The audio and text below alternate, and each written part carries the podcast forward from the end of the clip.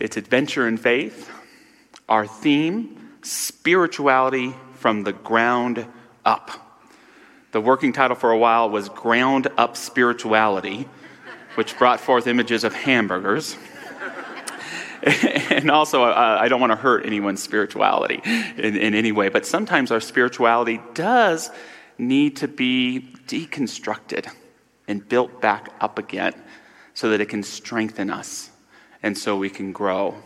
And a key word you're going to hear throughout this series is roots.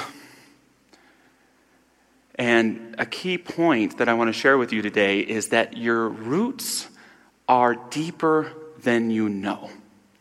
Your spiritual roots are deeper than you know. I think this James Webb telescope is just one of the greatest things that humanity has ever come up with.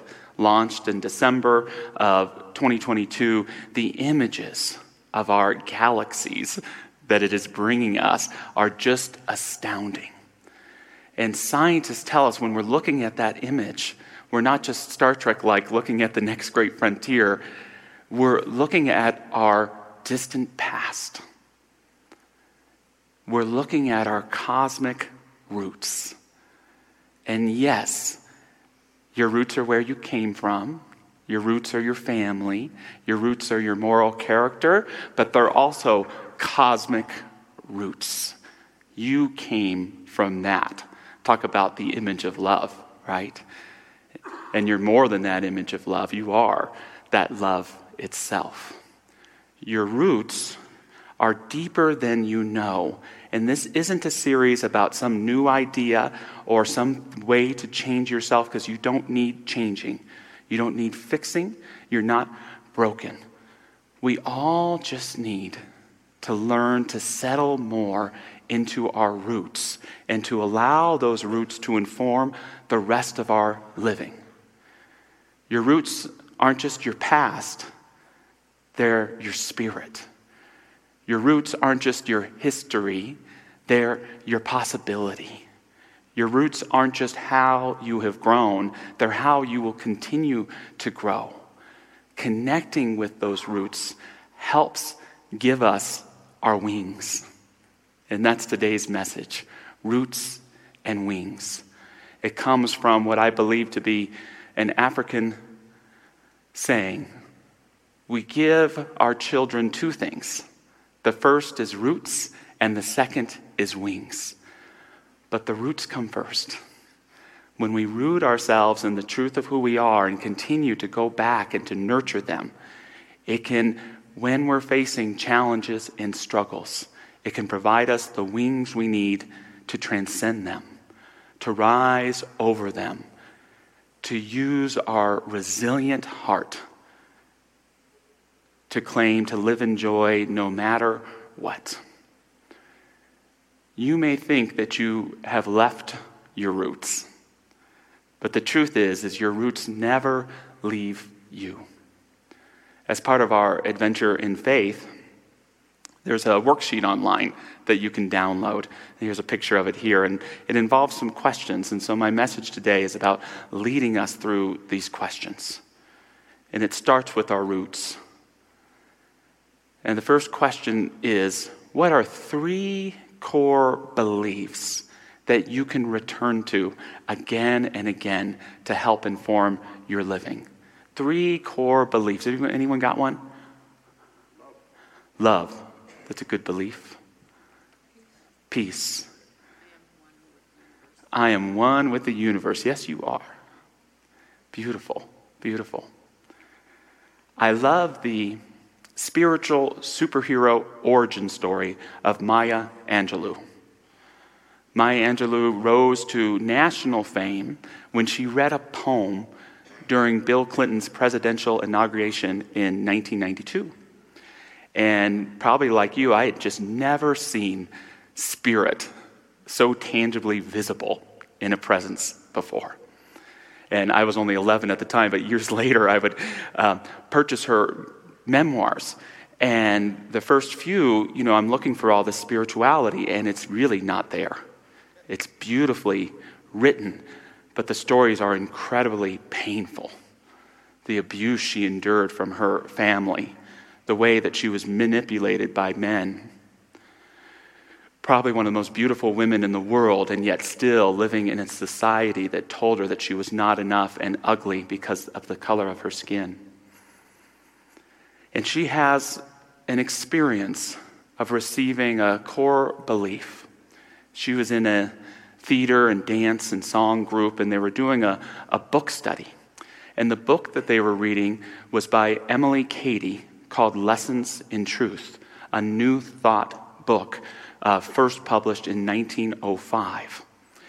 And to get a taste of it, it, it reads something like this God is life, love, intelligence, substance, omnipotence, omniscience, omnipresence.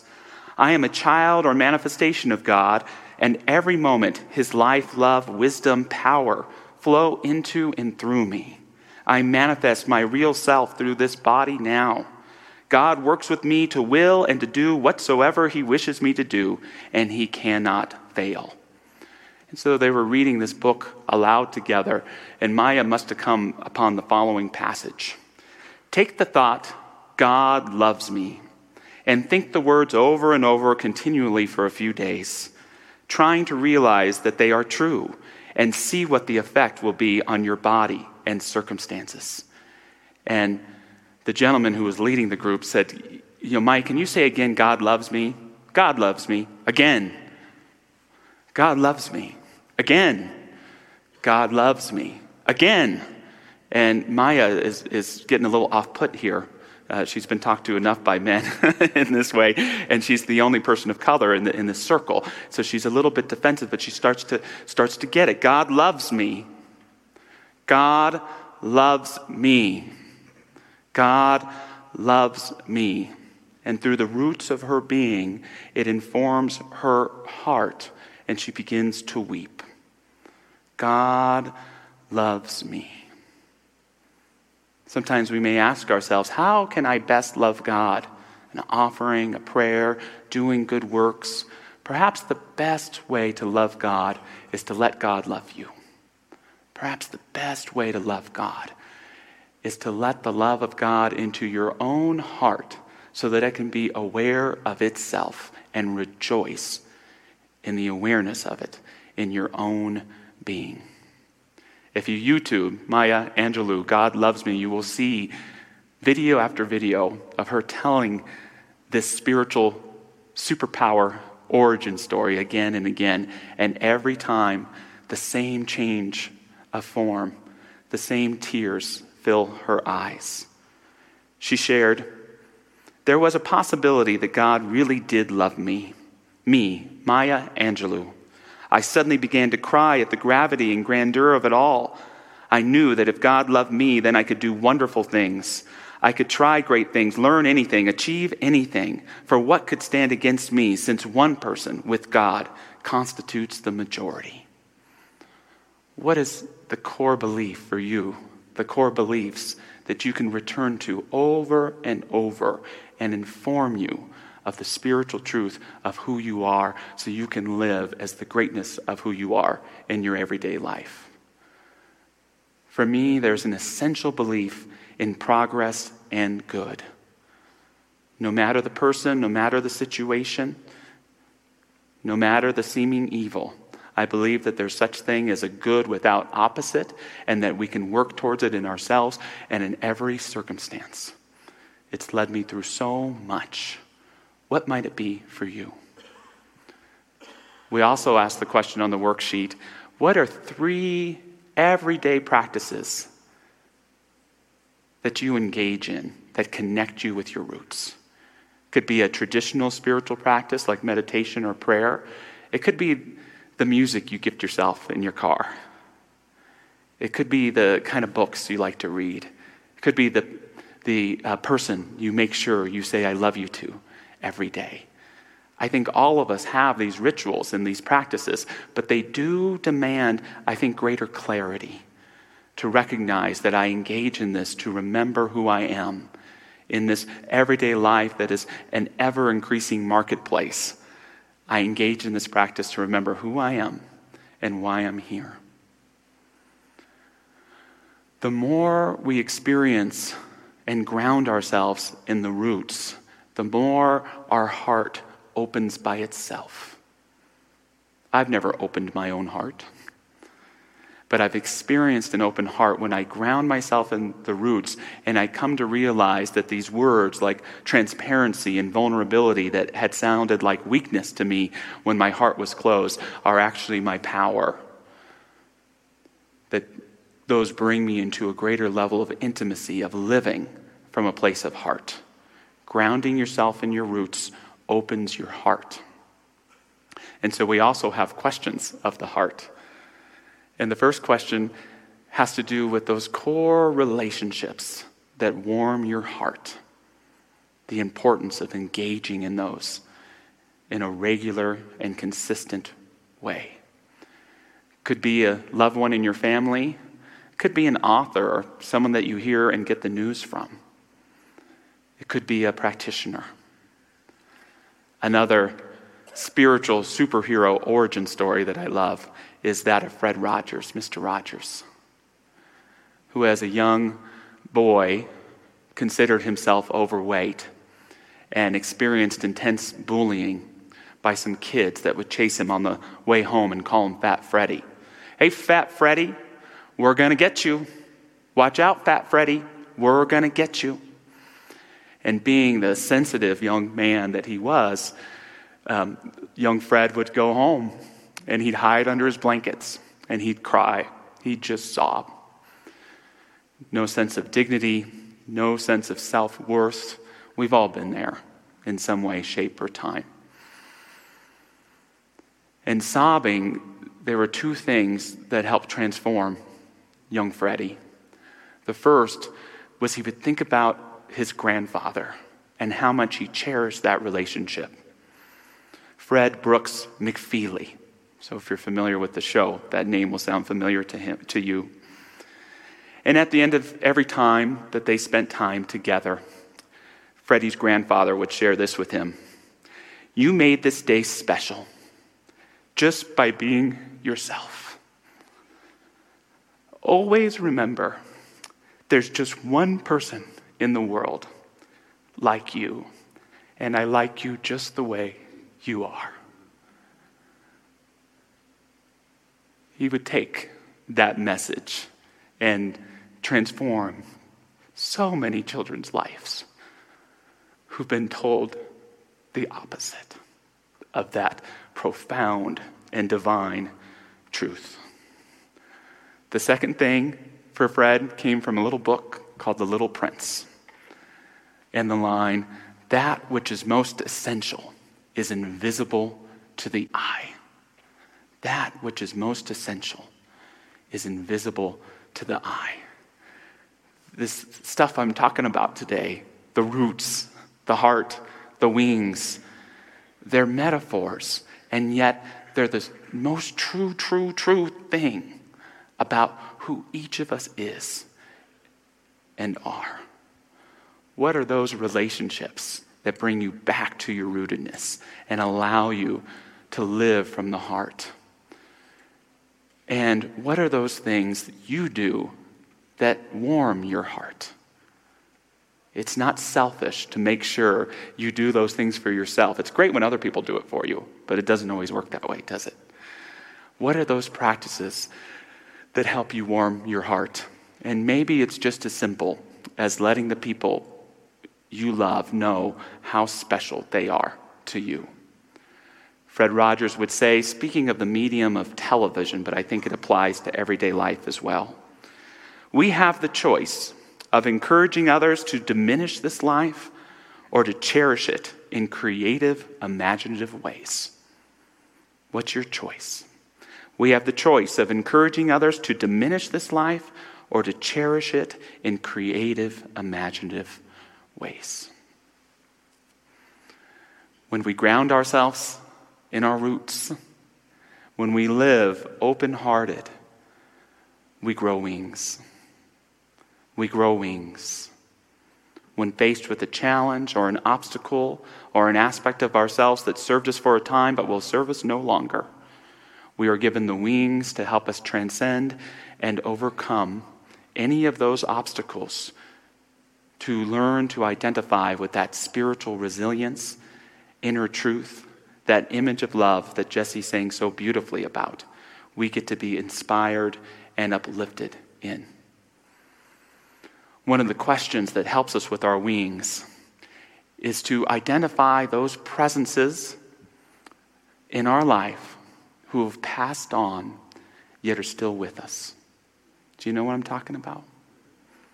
It's those people who loved you, those people who saw the truth of who you are when you couldn't see it about yourself. And this is an adventure in faith. It's a leap right here, but, but I, I invite you to, to consider that it is possible to see yourself in the eyes of those presences that loved you as if they were seeing you right now. So proud of you so loving of you, so encouraging of you. Let's live in those eyes instead of those other eyes. You know what I'm talking about. Let's live in those eyes. Maybe it's because we have so many wonderful practitioners here, but I, I can't help but, but think about the 30 years that I've been in this, this movement and all the practitioners who've just loved me so much. Carol Armour, Madeline Fielding, Dorothy Lance, Judy Miller, Tom Hodges, goes on and on. And there's someone who loves you right now. If you can hold yourself in that vision. And I just invite us just to take 30 seconds just to whisper some of those names. I know we have to let them go, but there's that part of them that reminds us to hold on to that love they have for us. Let's just take 30 seconds in silence and whisper those names aloud.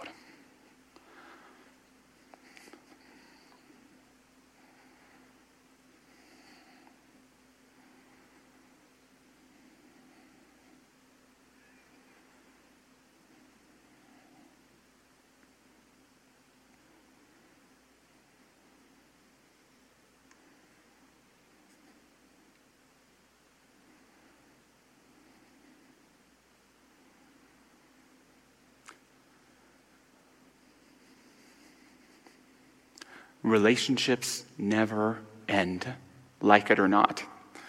And our connection with those people who love us, they give us those wings, those angels, but they're, they're not just out there, they're in our roots, reminding us, informing us, uplifting us. Utilize them. Welcome them back into your life in a powerful and meaningful way. The last question on the worksheet is what is it time to surrender and let God take care of? What is faith but the ability to surrender our own need to control and understand and to give that to a power greater than we are to act in a profound and meaningful way in our lives? What are you called to surrender? For me, it's outcomes sick of outcomes. Mitch Hedberg, the great comedian, said, I'm sick of following my dreams, man. I'm just going to find out where they're going and catch up with them later. and there's a truth to that, which doesn't mean give up your dreams, it means live the dream. Stop associating it with an outcome or some way you think it is supposed to show up and, and waiting, I will be like this when this is going to happen, and start embodying your roots and your heart and being it now. And you're going to be living that dream in no time. What is it for you? What are you called to surrender? I'm listening. Mm-hmm. I'm hearing the words, but I'm not understanding them. But you know what they are. Use the worksheet.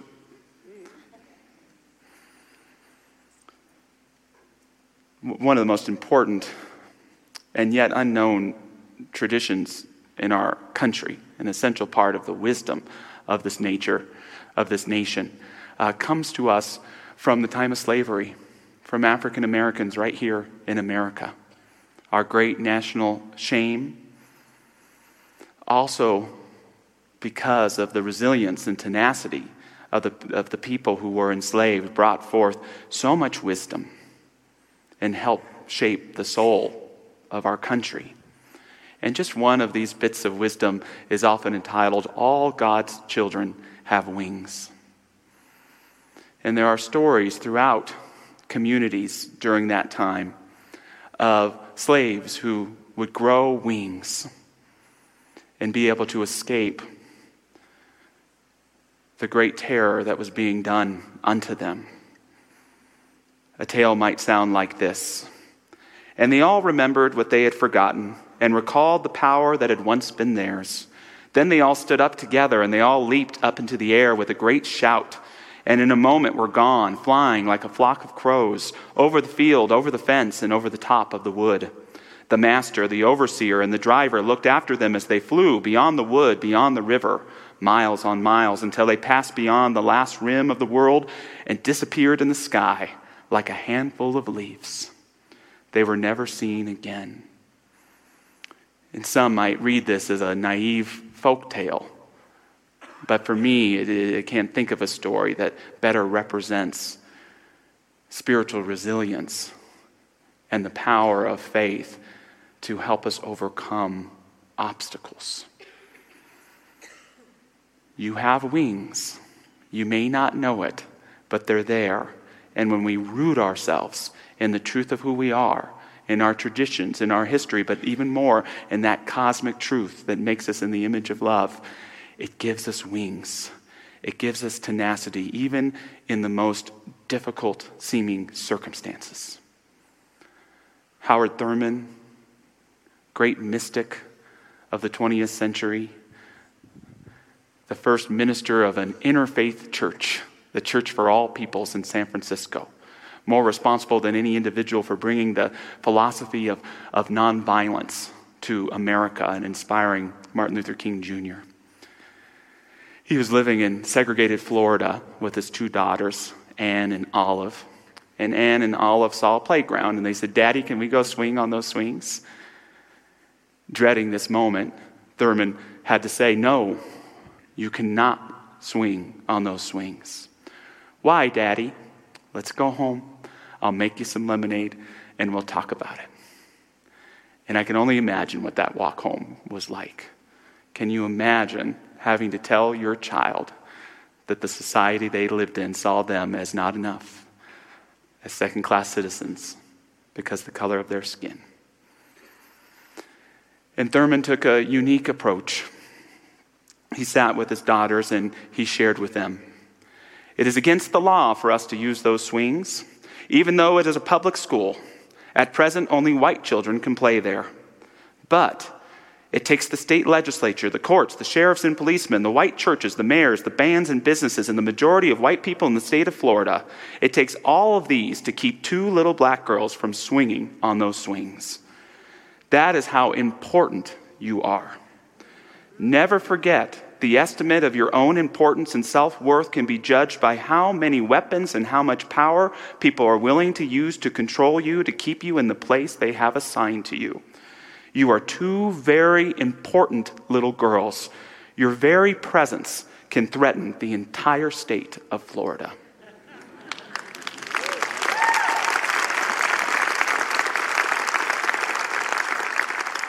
What would it mean in your life to open up to a new experience of God's love in your heart? What would it mean to let it in in a new and profound way? What would it mean to commit yourself and your life to letting people you care about and interact with to courageously let them know how special they are and the impact that they have on your life? That there's no one else just like them.